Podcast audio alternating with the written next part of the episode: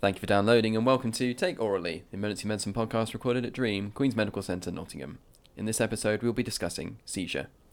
As ever, all information is correct at the time of recording. Any guidelines mentioned are correct for Nottingham University Hospital's NHS Trust. Other trust guidelines may vary. All views and opinions are the speaker's own. Hello, my name's Jamie. I'm one of the teaching fellows in emergency medicine. Hello, I'm Stephen. I'm one of the uh, ST4s in emergency medicine, and I used to be a teaching fellow. Okay.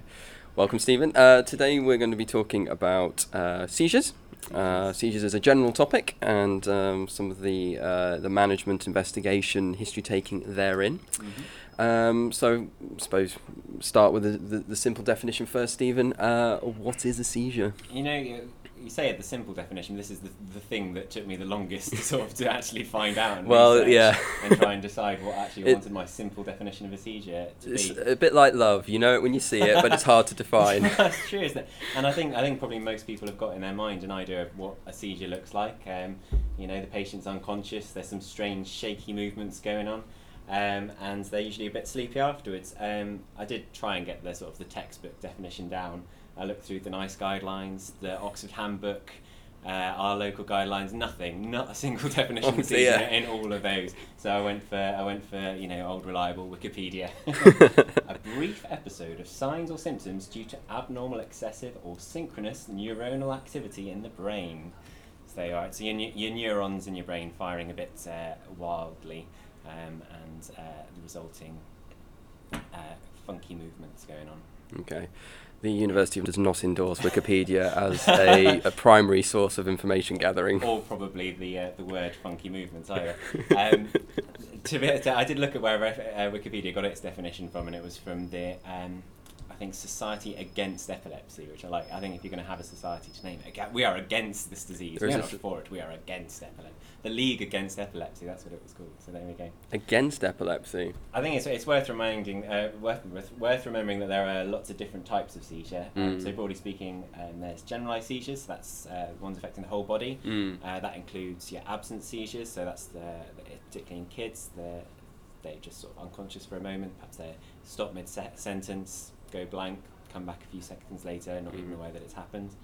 Um, and then there's the probably the ones we know the best, uh, the tonic clonic generalized, Mm. used to be called grand mal seizures. Um, yeah, uh, where you you'll be post-ictal for a while afterwards, you'll be a bit sleepy. Uh, then there's the partial seizures, which uh, supposedly it's the electrical activity going on in just one part of the brain, so um, the movements, the, the symptoms will just be one part of the body. Worth remembering they can be motor, so that's what we'd expect, you know, just one arm twitching, the person might even be conscious during that. Uh, they can also be sensory, so they might see visual um, sort of flashing lights, they might hear things. Mm. Deja vu supposedly uh, can be part of a, a Hmm. partial sensory seizure. Okay. Um, so for, for purposes of this podcast, we'll, we'll focus probably more on those the, the motor symptoms of a seizure, and, and in particular that uh, generalized tonic-clonic seizure. So Yeah. I think that's probably the thing that comes into most people's minds anyway. The Yeah. shaking on the floor, the rigid arms, the throttling mouth, tongue biting, that sort of thing. Mm-hmm. Okay. Um, so, you know, we'll be doing another podcast on collapse query cause, Mhm. um, but uh, from this, of which seizure can obviously come under. Um, but say, you know, you're working in A&E, um, the next patient to be seen you've just clicked on and has been booked in as query seizure. That's all that the clerking says. Sure. You're on your way over to see them in the bay. Um, it's a resolved seizure, uh, query seizure. Mhm. You're on your way to see them in the bay. Uh, what's going through your head? What's your approach going to be for that patient? So other than can I sort of find something to do for five minutes until it's another patient waiting as the next one to be seen and uh, another unsuspecting SHO has got hold of them? No, I, I never do that. I'm a professional and I'm now a middle grade. Um, so my yeah my approach in general is that I mean I, it sounds like a cliche and it's something I always roll my eyes at when I hear other people say, um, but I really do think it's uh, it's particularly true of seizures that history and examination is is probably 80 90 percent of it. Mm. Uh, it's all about finding out exactly what happened. Mm. Um, I think uh, another part of the approach is just to have that s- healthy skepticism in your mind. It's Mm. like when you sort of, you know, rather than just accepting, okay, seizure, right, I'm in my mind, okay, I'm going through, I'm, d- I'm either deciding, you know, this or that. You know, it's, it's a case of was this episode even a, even a seizure? Um, have a differential in your mind. I mean, I, I always think, you know, when people tell you to have have high indexes of suspicion and and uh, don't believe all these things, then I worry that you can get yourself in sort of like tie yourself in knots with a mental straitjacket, just like I can't believe anything. What is he? What even is the nature of reality and stuff? But you know, it's just that idea that okay, was it definitely a seizure? Am I convinced it was a seizure from from the history I'm getting? Um, could it have been some of the other things that I know can to, to the general public look like seizures? So things like TIAs, you mentioned syncope, which I'm sure you'll chat more about in collapse query cause, and uh, uh, cardiac syncope, um, that kind of thing. Mm.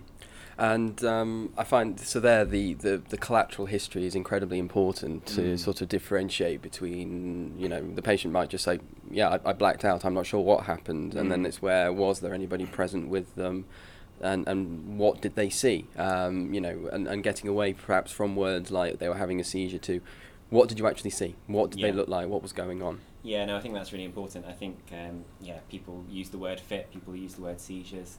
Um, it's something that's definitely got into uh, to um, common language. Um, so yeah, just just trying to sort of get people down to what actually happened, what did you physically see. I think that's a great point. And I think I think you know as you. We live in the age of, of, uh, everyone having mobile phones, perhaps even having cameras on their phones. Mm. So uh, I suspect more and more we might even have uh, have film of the footage Mm. of the sort of the um, the episode if we're if we're lucky. Mm. We've got a prescient minded person, but definitely you know if even if they've not come with a person, uh, get get a mobile number, phone them up, and say what did you actually see, what actually happened? Because yeah, as we've said, eighty percent history I think in uh, in seizures. Hmm. So I suppose um, with that healthy skepticism in your mind, Mhm. um, what are those key questions that you're going to ask, or, or if the case of you know somebody listening here who's going to be in F1 um, soon, um, you know if they're working with you, clerking this patient, what are those key questions that you want them to have asked that, that point towards a seizure? Sure. Uh, so the way I think about all these kind of sort of episode, something that's happened, I think a nice way of breaking down um, what to ask is to think about it in terms of what happened before, Mm. what happened during, uh, and what happened after. Mm. Um, so thinking about before, even you know, for the last few days, have they been ill today or had a fever the last few days? Have they hit their head just before? What were they doing at the time? We're thinking about triggers. That's often a really important thing in, in epilepsy. Is what what's triggered the event? Is it because they've got to the end of the day and they're really tired? Were they watching TV? Were they in a disco with strobe lights? You know, those, those kind of things. Uh, did they have any warning signs? Um, a lot of patients who get seizures will have some kind of aura or visual disturbances Mm. um, vasovagal syncope. Sorry to go back to that. They've uh, they always have a should always have a prodrome. I'm very suspicious of any sort of syncope that doesn't have a prodrome. And the patients who have no warning signs at all, are, I'm starting to think, oh, perhaps possibly even a cardiac event. Um, related to that, do they have chest pain or palpitations? Mm. Uh, is this definitely their first episode? I mean, Mm. I'm going to talk about sort of the known epileptic versus the, the person who's not uh, known to have a, a se- have seizures. Um, but I did one pa- one paper I read um, had the number at fifty percent of first fits actually of undiagnosed partial seizures. If you sort of go back into it, you know, if you say, have you ever had a kind of a, a Mm. strange feeling, a Okay. deja vu, uh, auditory hallucinations, uh, or uh, a, you know myoclonic uh, myoclonic jerks, you know, where your arm just suddenly flies up out of Mm. uh, out of nowhere. So uh, quite a lot um, might have had something that they thought nothing of at the time uh, that, that was actually a fit. Uh, so then there's there's during, as we said, that will probably come from a witness. Um, so did they lose consciousness? Were they moving? What did it look like? Mm. Did the seizure change as it went on? Um, So Mm. perhaps it started in just one arm and then and then developed into a, a full blown tonic clonic seizure. Um, how long did it last for? Uh, tongue biting and incontinence. I think that's a really useful thing to ask. I mean, there's not supposed to be one thing that definitely says yes or no to was this a seizure, Mm. but I'd go with tongue biting as being almost there. Like if they've bitten their tongue to me, yeah, most likely to be a seizure. If they've been incontinent, Mm. I'm, I'm thinking much more likely to be a seizure. Um, and uh, yeah. Yeah, I suppose it's also I- important to remember some things can appear, especially to a layperson, to be sort of a, a, a like a seizure. So Mhm. um, your your patient who may be having a vasovagal, who it maybe is only sat still sat up, so Mhm. they've not collapsed properly. Their brain still Mm. may not being perfused properly. They may Mm. lose consciousness, and there may be some twitching because there's a degree of cerebral hypoxia yeah. and so th- that might mask and, and, and appear as a seizure as opposed to what its true cause is. Yeah, sure. I suspect that you know the tonic clonic will be very rhythmical. It will Mm. probably be a lot more prolonged rather than you know the odd twitch. Um, Mm. so that's uh, I think really good to sort of really sort of key in on that details. Like when when you're saying they were twitching, are we talking about two or three little twitches? Are we Mm. talking about you know going for it sort of you know in a good minute that if you were actively physically doing that yourself, you would be really really tired and have muscle fatigues afterwards. Mhm. Uh, so yeah, we said we've done before, said during and then afterwards. So how long did it take them to wake up? Um, unless it's an absence seizure, I expect there to be a post-ictal period where the patient's confused and drowsy. Um, And that has been an post-ictal thing is a very important part of it, isn't it? The, the Yeah. post-ictal phase. Absolutely. Uh, and then have they had?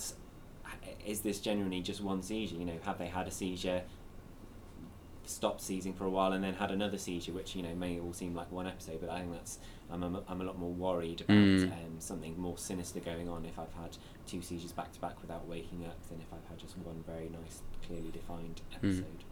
And it's, I suppose, worth remembering that that, that post-ictal phase, um, that confusion following a seizure, Mm. can last quite a while, can't it, uh, before full recovery? I'm expecting at least you know five ten minutes. I think I would Mm. say um, if it, if it's only a minute or so.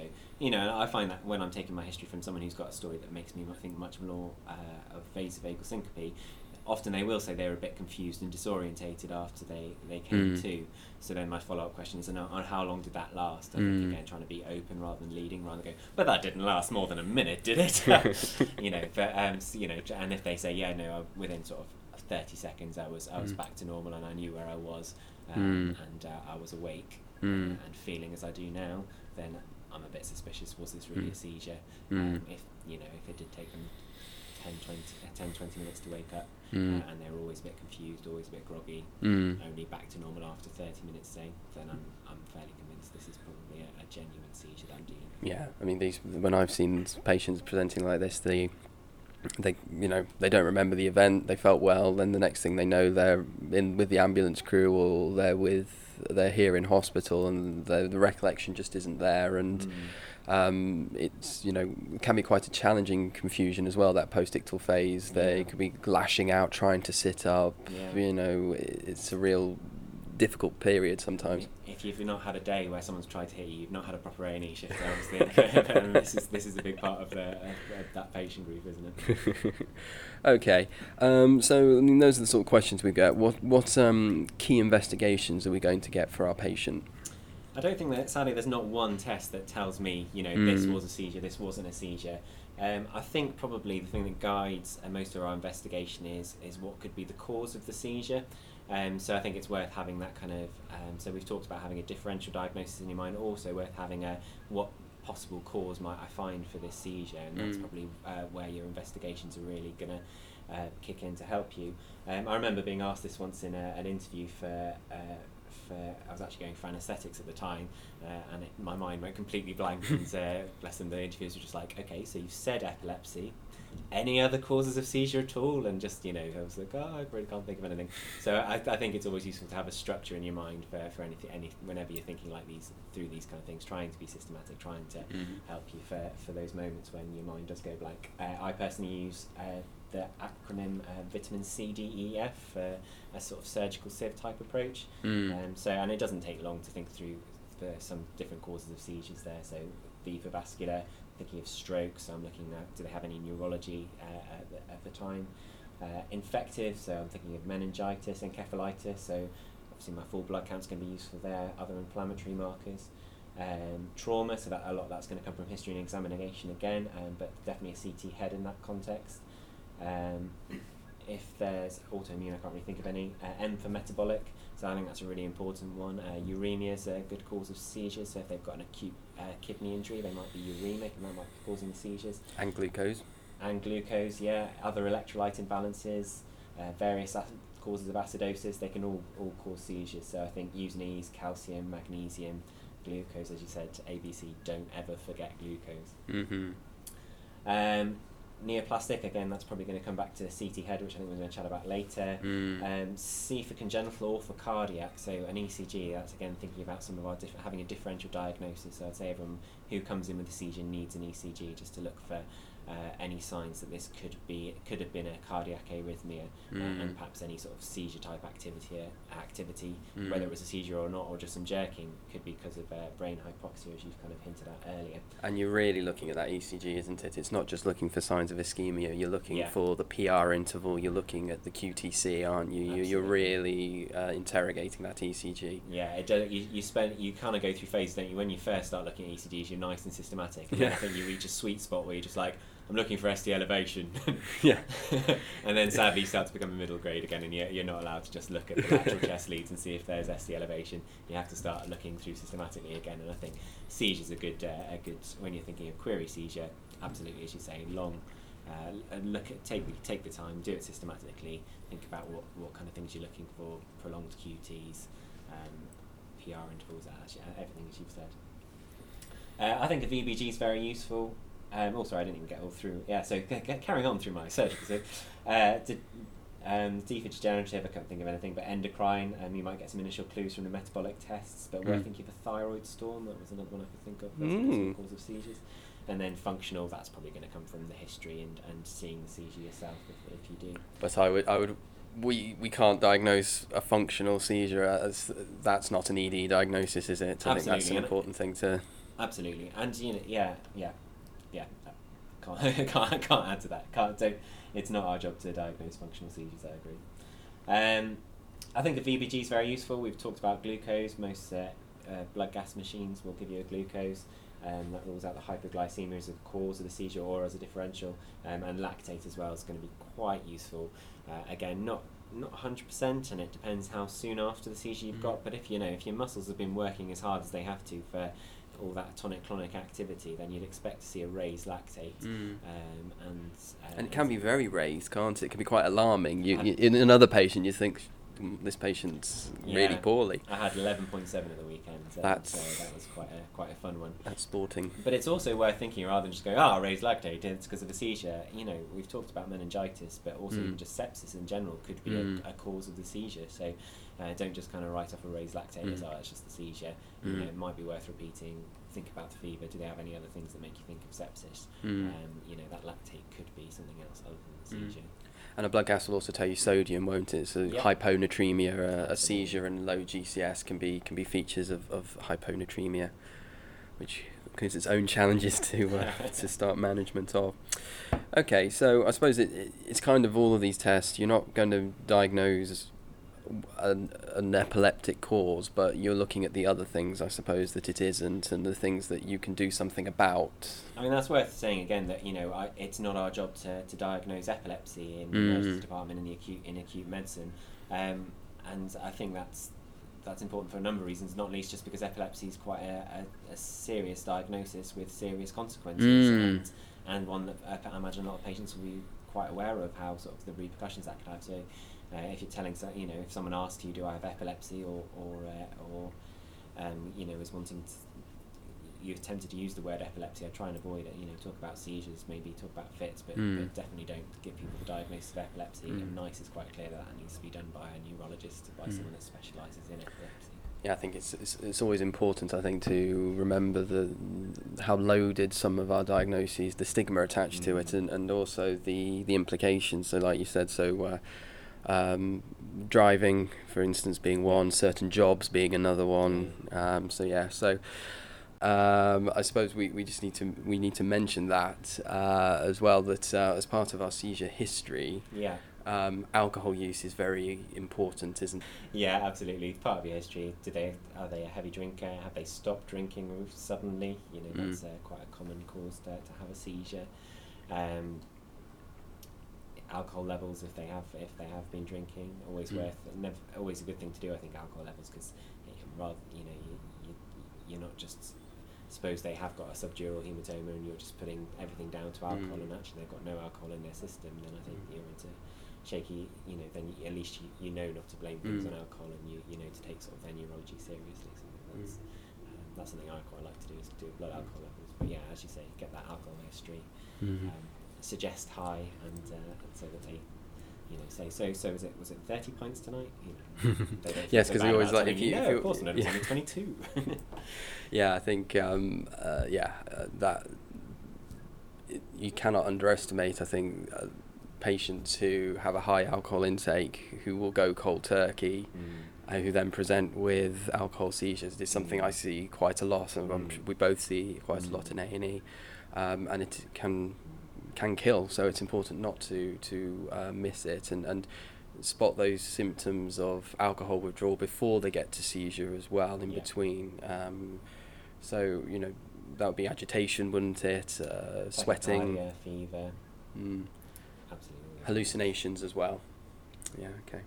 Okay. So um, what do, so what do we do if we have our patient who is known to have epilepsy? They've had a witnessed seizure. Um, they've recovered their GCS 15. They're feeling well. hmm Bloods and everything else is fine. hmm What are we going to do? Yeah, well, I think I think you've um, you've you started with some of that, Jamie. That you'd like the you still need to do bloods. I don't think it's Mm. enough to just say, oh, epilepsy. You know, who cares? That's they epileptics have seizures. Mm. Great. Um, I think I think it's still worth doing that ECG, doing that VBG, doing those uh, Mm. Electrolytes and and your full blood count. I don't think I don't think and uh, I don't think there's any um, yeah there's any reason not to do those.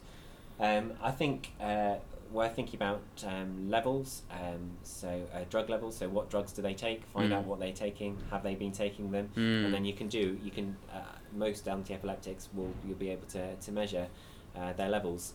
Obviously, it's going to vary around the country. It, worth sort of finding out. You can always ring up your lab and say, you know, I've got this weird anti-epileptic I've never heard of. Do you do levels for it? And they'll be able Mm. to tell you. I think most uh, hospitals I've worked in will do valproate levels, will do phenytoin levels, will even do levetiracetam, Keppra, um, and lithium. and and lithium. Yeah, and we'll do do all these levels. So um, so we're thinking about levels. Um, yeah, I mean, if it is a patient with known epilepsy, then I want to know if this is just part of life for them. Have they ended up in hospital because of an overkeen first aider and uh, a vicious uh, paramedic, uh, or am I a bit more worried about them? So has the seizure pattern changed at all? So it's good to know like what what seizure what how how often do you tend to have seizures? Have you Mm. sort of you know they've- oh, I've not had a seizure for two years, but suddenly I've had five in the last week Mm. you know that's someone I'm a bit worried about. If it's someone who says, "Yeah, I have them probably like two or three times a month, and this is my second uh, this month," then I'm I'm less worried. Mm. Um, are they becoming more frequent? Have they taken their medication? Um, I'd say, also, generally speaking, if someone's had more than one seizure a day, unless they can really convince me that this is their normal pattern, perhaps they've even got a neurology letter that says, yes, it's quite normal for this person to have a, Mm. um, more than one seizure a day, then I want to admit them or at least speak to a neurologist about them. Mm. I suppose I think that's that's uh, great advice. Really, I think for um, it's something I say to my students for I think all chronic conditions. So whether it's epilepsy, asthma, uh, angina, you know, how is it normal for you? Everybody's is different, Mm. and you know, is this how it is always for you? Versus, how, you know, is there a change and how has it changed? And um, I think you know, you spot on with talking about compliance. You know, are you taking your medicines? Have the medicines been changed recently as well? And then has that led to a deterioration?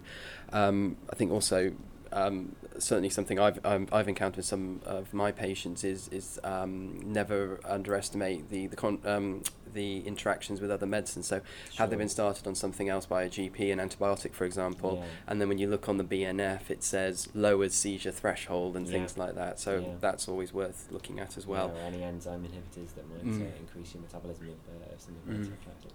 And I think some infections can as well lower the threshold. So as you said, it's all part of that. Excellent. Okay.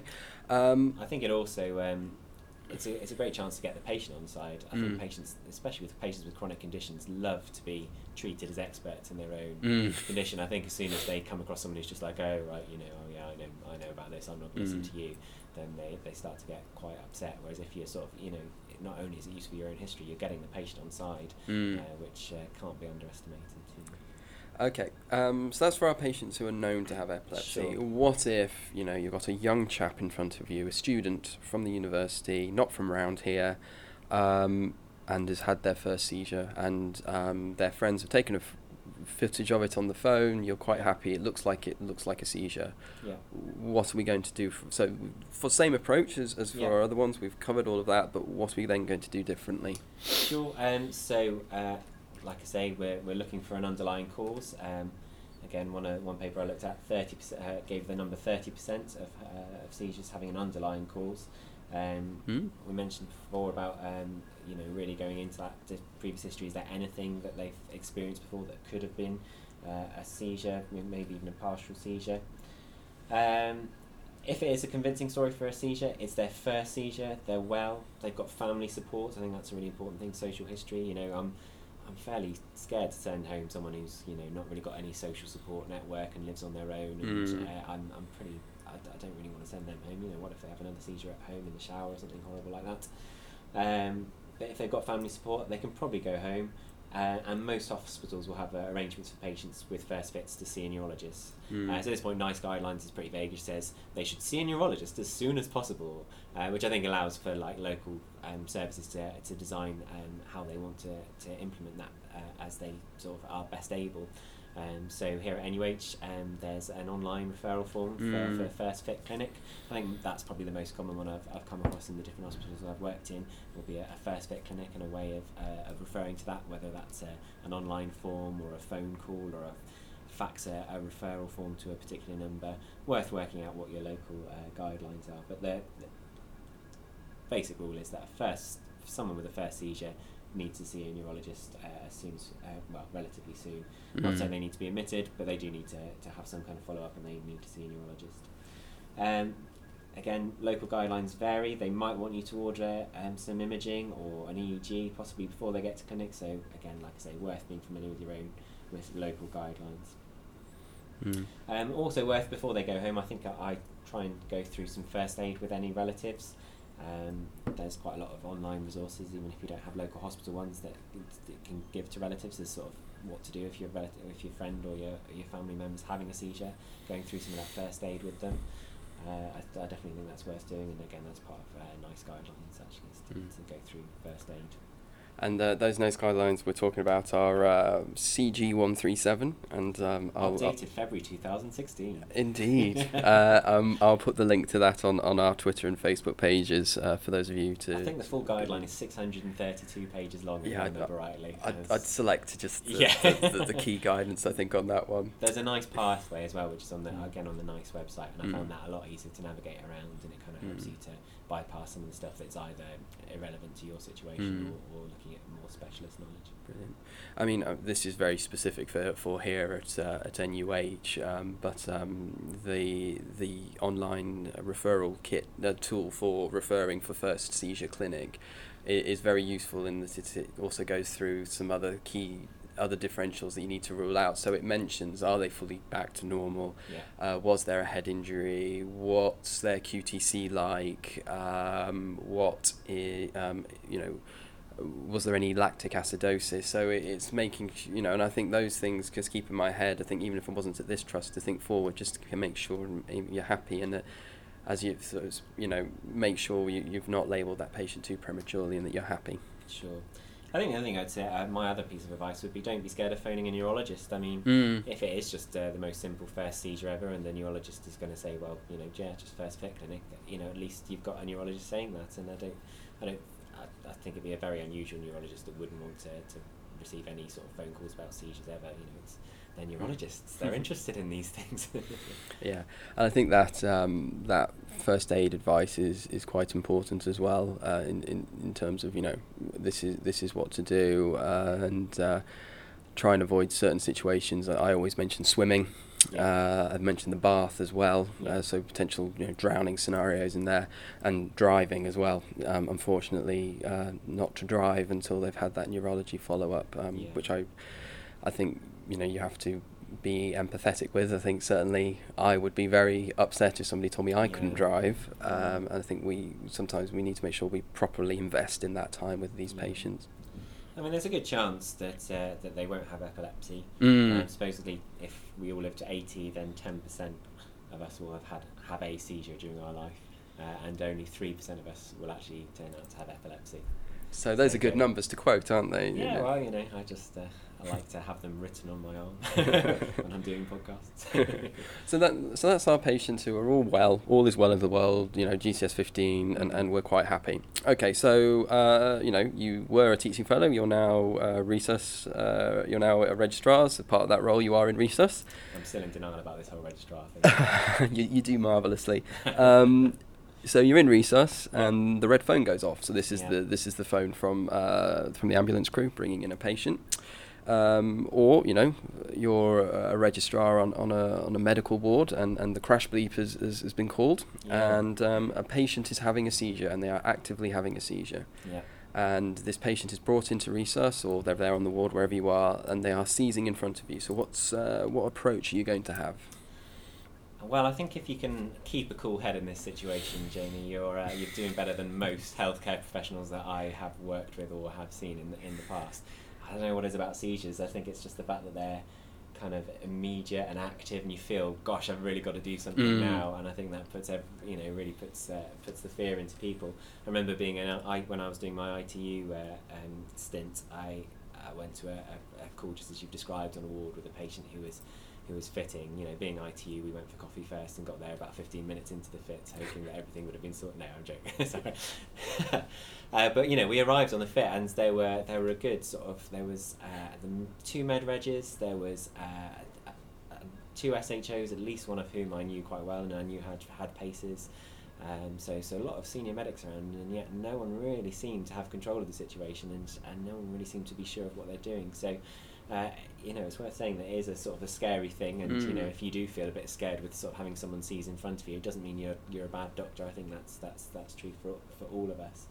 Um, so I think you know, just take your time, take a breath, you know, and and and try and think logically about it. Now, A to E can never really go wrong. Slightly more difficult with a seizure, I think, because you get as far as A, and you're like, gosh, their teeth are clamped shut. There's blood coming from their mouth and they're Mm. foaming. You know, I, what do I do there? I can't even hold their airway open. Um, but you know, that's not. I think you. I think you. You can you can still do quite a lot. You can put oxygen on. You Mm. can sort of try and make sure that you're happy that they are getting some air en- entry in Mm. um, and you can call in an anaesthetist if you um, if early if you sort of if you are worried about their airway and just remember simple things you know so just standing there sitting there and just trying to do your best to, to hold their airway open um, Mm. a good idea to get them on their side in case they're vomiting I think that's, Mm. a, that's, a, that's a good call You could try an, an MPA airway if, if Yeah. you, you can't get the mouth open. Or, Yeah, Obviously, yeah. in the absence of head injury, obviously. But yeah yeah and I think, uh, it's, sorry, uh, but uh, there will- tends to be a degree of cyanosis in, in patients with a, with a, having a big seizure. So it's to, Yeah. to be expected that you, you will see a, Yeah. that cyanosis until you start that oxygen. if you get them on their side put an oxygen mask on think about an nasopharyngeal airway I think you've done probably better than a, a lot of healthcare professionals that, that I've seen so try and keep a cool head take a breath focus on the airway yeah I, I think think you've done an awful lot there Okay. Another top tip I've, I've got uh, something actually uh, a nursing colleague uh, used to do and uh, something I've taken on just because I find it very useful. Start a timer. There's timers on a lot of our monitors. Most of us have our- have uh, smartphones in our pockets. Start a timer on that. So useful to know how long the seizure's been going on for. You know that's that's such a key detail. It's just something you know from when you're taking your own history. Mm. Um, and yet you realise just you know when you're in a panic that time seems to really sort of you don't slow down. You don't know how long it's you know how long you've actually been there seizing. So if you've got that objective, oh right, so they've only been seizing for two minutes. It feels like an eternity, but actually it's only it's only two minutes. Uh, then you know that that's that's a really useful thing to know. Um, start thinking ahead. Um, Mm. So uh, what are you going to need after after five minutes? I think that's probably the right time to be thinking about drugs. Um, so in the sort of time running up to five minutes, you can you know most most likely the seizure will finish. But why not start getting um, the benzodiazepines ready, get the Mm. lorazepam ready if they've got IV access. Try and get IV access if they don't have IV access. Mm. Easier said than done, and there's someone In a moving target, flailing yes. around. But you know that's what we that's what we're emergency medics and acute medics for, Jamie. That's uh, because we Absolutely. we like to make things difficult for ourselves. yeah, two man job to try and uh, cannulate a seizing patient. Uh, and so, so you mentioned uh, the, so five minutes, and then it's benzodiazepine, the the the uh, the core sort of area we're going to go on uh, for treatment there. Yeah, absolutely. So, um, IV lorazepam is the best, and you know, hopefully we're, we're in a in a hospital. We've got well, I've had the chance to get the uh, IV access. If it really is a struggle, or if you're in the community, um, then the options are uh, PR diazepam, ten milligrams, or uh, buccal uh, and they usually come in pre-prepared. Um, things you don't even have to remember the dose necessarily, but it's usually three milligrams. Okay. Okay. Um, okay, so I mean, I suppose it's important to remember that the vast majority will spontaneously terminate themselves Absolutely. without you needing uh, pharmacological um, assistance in that. Yep. Okay. Um, so that's sort of the, the acute management of, of somebody having an active seizure in front of us. And so, so then we come on to a, an, another phenomenon that I think you know might come up in exams uh, and is important to, to think about, and that's um, status epilepticus. You point out you have no inside knowledge of what's coming up in exam. I have no knowledge of what's coming up in the exam, but um, yeah, is, is yeah status epilepticus. You know, what is it, uh, and, and what do we do about it? Sure. Um, again, talks about um, seizures being scary. You know, if a seizure that carries on going is, is, is even more scary. Uh, so, definition of status epilepticus is, is basically a prolonged seizure.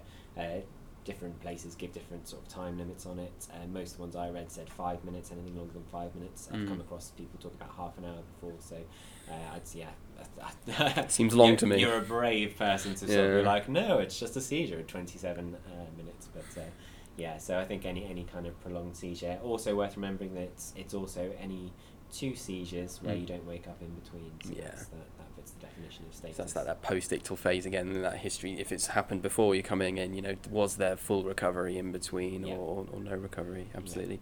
Um, so, so you know, what's uh, what's the mainstay of treatment in such a patient then? Uh, sure. So it's uh, um, for most part it's just the same as a seizure. You're trying to hold open the airway, simple airway manoeuvres. I think applying the oxygen, getting the IV access, getting your drugs ready, starting the timer. Top tip.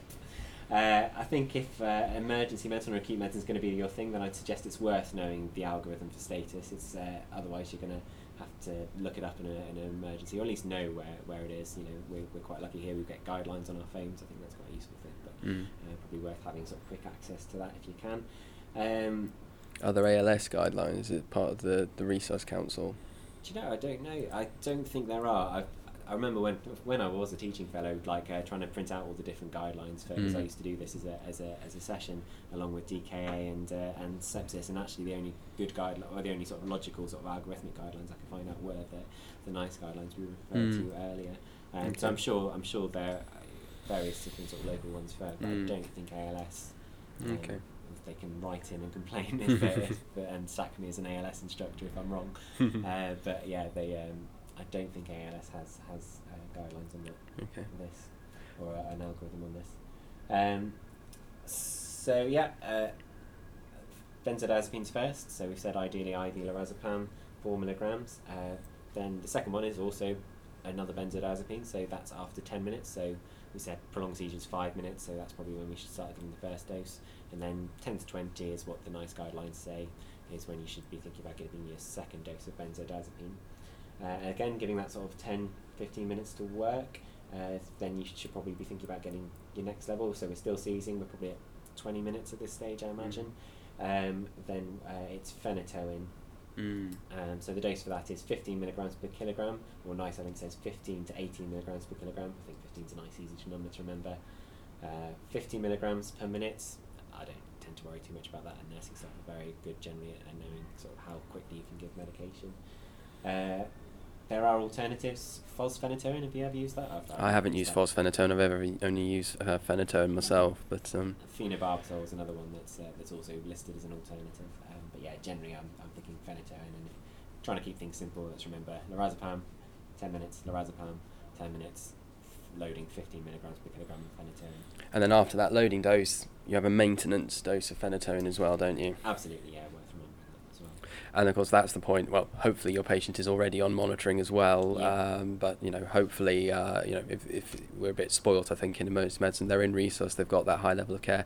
If this is patient is on a general ward, you're speaking to your senior to get them onto a higher level of ward uh, for this to take place. Great subtle plug for emergency medicine there, Jamie. But you know, we're, we're, we're the lucky ones where HDU care is only uh, around the corner any any moment. Uh, and then yeah, I've got to try and get the people in somehow. Um, you and the college. Absolutely. Um, and then I suppose it's uh, yeah, and then you would be then onto the phone to the HDU uh, medical registrar to say we have Yeah. this patient who has come in in status. They've required a phenytoin infusion. yeah.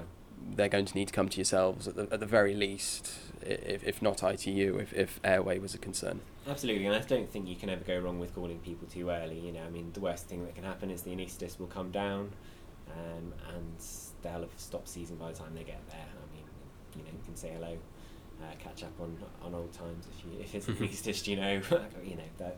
I don't think you can call for help too early. That's uh, that's always a good principle. Mm. Um, yeah, and you know, remember, there's you know, you're, you're 10, 10 minutes between each of these interventions, um, so that's a good time. You know, so perhaps as you're you're getting the phenytoin ready, that's a good time to call the anaesthetist. Say, I'm getting the phenytoin ready, but I've given two doses of benzodiazepines. I'm starting phenytoin. They're still seizing. Uh, it, you know, I'd like you here so that if we do need to give a general anaesthetic, which is the next uh, next line down, if phenytoin Mm. doesn't work, Mm. is I- a is a GA. Yeah, I've only ever seen that uh, once on a patient who was uh, seizing, who went through phenytoin and was still seizing and went Yeah. on to GA, uh, general anaesthetic. Uh, and um, the doctor in question, who, who got the anaesthetists down, felt a Mm. little bit guilty about it, thinking, I'm not really sure whether I should have bothered Mm. the anaesthetists, but was very relieved an anaesthetist was on hand. So I Mm. think, you know, um, it's like you said, I'd sooner have them there and not need them than not need them and not have them. I mean, I can assure you, I, I hate calling people. It's probably the thing I like least about emergency medicine is the fact you have to sort of uh, do so much talking and calling to, to Mm. other specialists. But um, you know, the more senior I get, the more it's my experience that specialists like to be consulted. They like to Mm. to be asked about uh, their their area of expertise, and, and even if they don't want to be lost, if they're sort of slightly mean to you down the phone, you know, I think uh, I think there's worse things in life, and uh, and you know, call people early, you can't go Mm. wrong.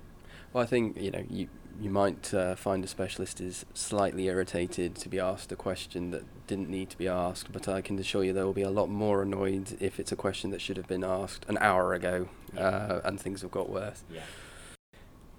Uh, okay, so um, we've we've talked really about the, the management so far of, of seizures and the history taking and so forth. I suppose you know just the last question, I suppose, Stephen, is is, is when we need to involve our uh, radiology colleagues uh, Mm. and and get a, a CT head.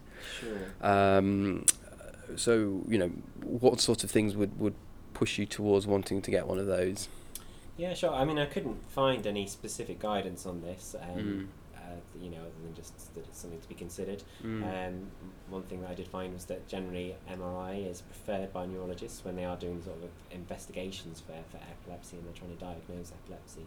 Um, so it's not to say that everyone who's got a, Mm. a first fit needs a CT head. Um, we would talk, you know, I, I'd go back to my earlier answer about uh, about thinking of those underlying causes, remembering that thirty percent of, of seizures have an underlying cause that we can we can try and find in, in acute or emergency medicine. Um, so trauma, we said, NICE guidelines for CT head after after a head injury. I know Mm. that uh, a seizure gets you a CT head within an hour. Um, so that's uh, that's a, quite an easy one. Um, I think anyone that's had or is having multiple seizures and you know still fitting, um, possibly even needed phenytoin infusion, then I have a fairly low threshold for, for getting a CT head on them. Mm. Um, if I've got any reason to suspect neoplasia, so perhaps if they've had previous cancer, if they've got active cancer, if they've uh, if they've had a lot of weight loss that's been unexplained, then I might think about a CT head then. Um, if I think from the history that they've had a possibility of subarachnoid hemorrhage or, or possibly meningitis, perhaps because they've got fever and photophobia or Mm. there's a sudden onset occipital headache, then then I'd get them a CT. Um, but if you know the, the patient you described earlier, one fit, good history and examine, uh, good history of a seizure, perhaps even video footage of that, that convinces me it's a seizure. Done all the done all the investigations we mentioned, the VBG, the full blood count, the, Mm. the electrolytes, the ECG. No obvious cause found for it. Nothing in the history is worrying me. Then I'm not going to get them a CT head. I'm going to I'm going to perhaps quickly run it past the neurologist, particularly Mm. in the daytime, and uh, and book them a first fit clinic. Mm. I think it's important that uh, you know CT Head is an amazing uh, tool and it's fantastic, and you know we're very lucky here to have such ready access to it. But it does have its limitations, Yeah. uh, and I think you know in in the an emergency department and in an acute medical department, it's only really relevant if you can find. A neurosurgically relevant pathology, i.e., a space-occupying lesion, i.e., a bleed, you know, that, that can be make or break, that can intervene here and now. And to Uh, say, we're back to history again. yeah. we? You know, the, the worthy doctor that goes, it's all 90% of medicine and diagnosis is in history, and much as I hate them, they're completely right. I think, um, yeah, I mean, I, I think I remember speaking to a, a neurologist about this, uh, who you know told me that um, you know, epilepsy, a bit like asthma, is a condition that tends to present younger in life, Mhm. and you know you. The same as diabetes type 1, you know, it's a young person's thing that you go on through with life. Be more suspicious of those people later in life, you know, Yeah. 30 plus, you know, 40, 50, and then and into the elderly who've never had a seizure before who present as a seizure be more cons- you know could there be a, a space occupying lesion a tumor here um, they, the, a lot of the literature you read especially with when it comes to tumors mentions focal seizures more than a generalized seizure hmm um, but um, you know can then lead on to a generalized seizure. But a neurologist once spoke to me. You know, sometimes that progression can be so quick the patient doesn't notice that their hand was jerking a bit before they then went into a full blown tonic clonic. So you know, it has to have that threshold. you know, thinking about the F1 on the, on their day one, or you know, if you're a fifth year and you're sort of, this is going to be you in in uh, just over a year's time, then um, often those, you know, the CT head decision probably is, is something to discuss with your senior, and I'm Mm. sure most seniors would be very happy to, to sort of, you say, well, I've, I've got this guy. Here's my history of the seizure. Here's uh, here's the initial tests I've done. Uh, the only thing that concerns me slightly is that he had a head injury a couple of days ago, or I'm a Mm. bit worried because actually he's um, he's still got a bit of a headache now and some photophobia. You know, sh- should I get a CT head? I think I think we're always very happy to sort of to take those kind Mm. of discussions and those kind of referrals. Um, so yeah, so get that clear history. That's what we want from you. Get those Mm. initial investigations. Chat it over with us. Call a neurologist. Yeah. And if the neurologist is say, no, we'll see him in clinic, we'll get an MRI head, we'll get an EEG as well, and, and then jobs are good. And so I suppose if in doubt, ask a senior and ask a specialist. I think that's seems to be a common theme in all these podcasts.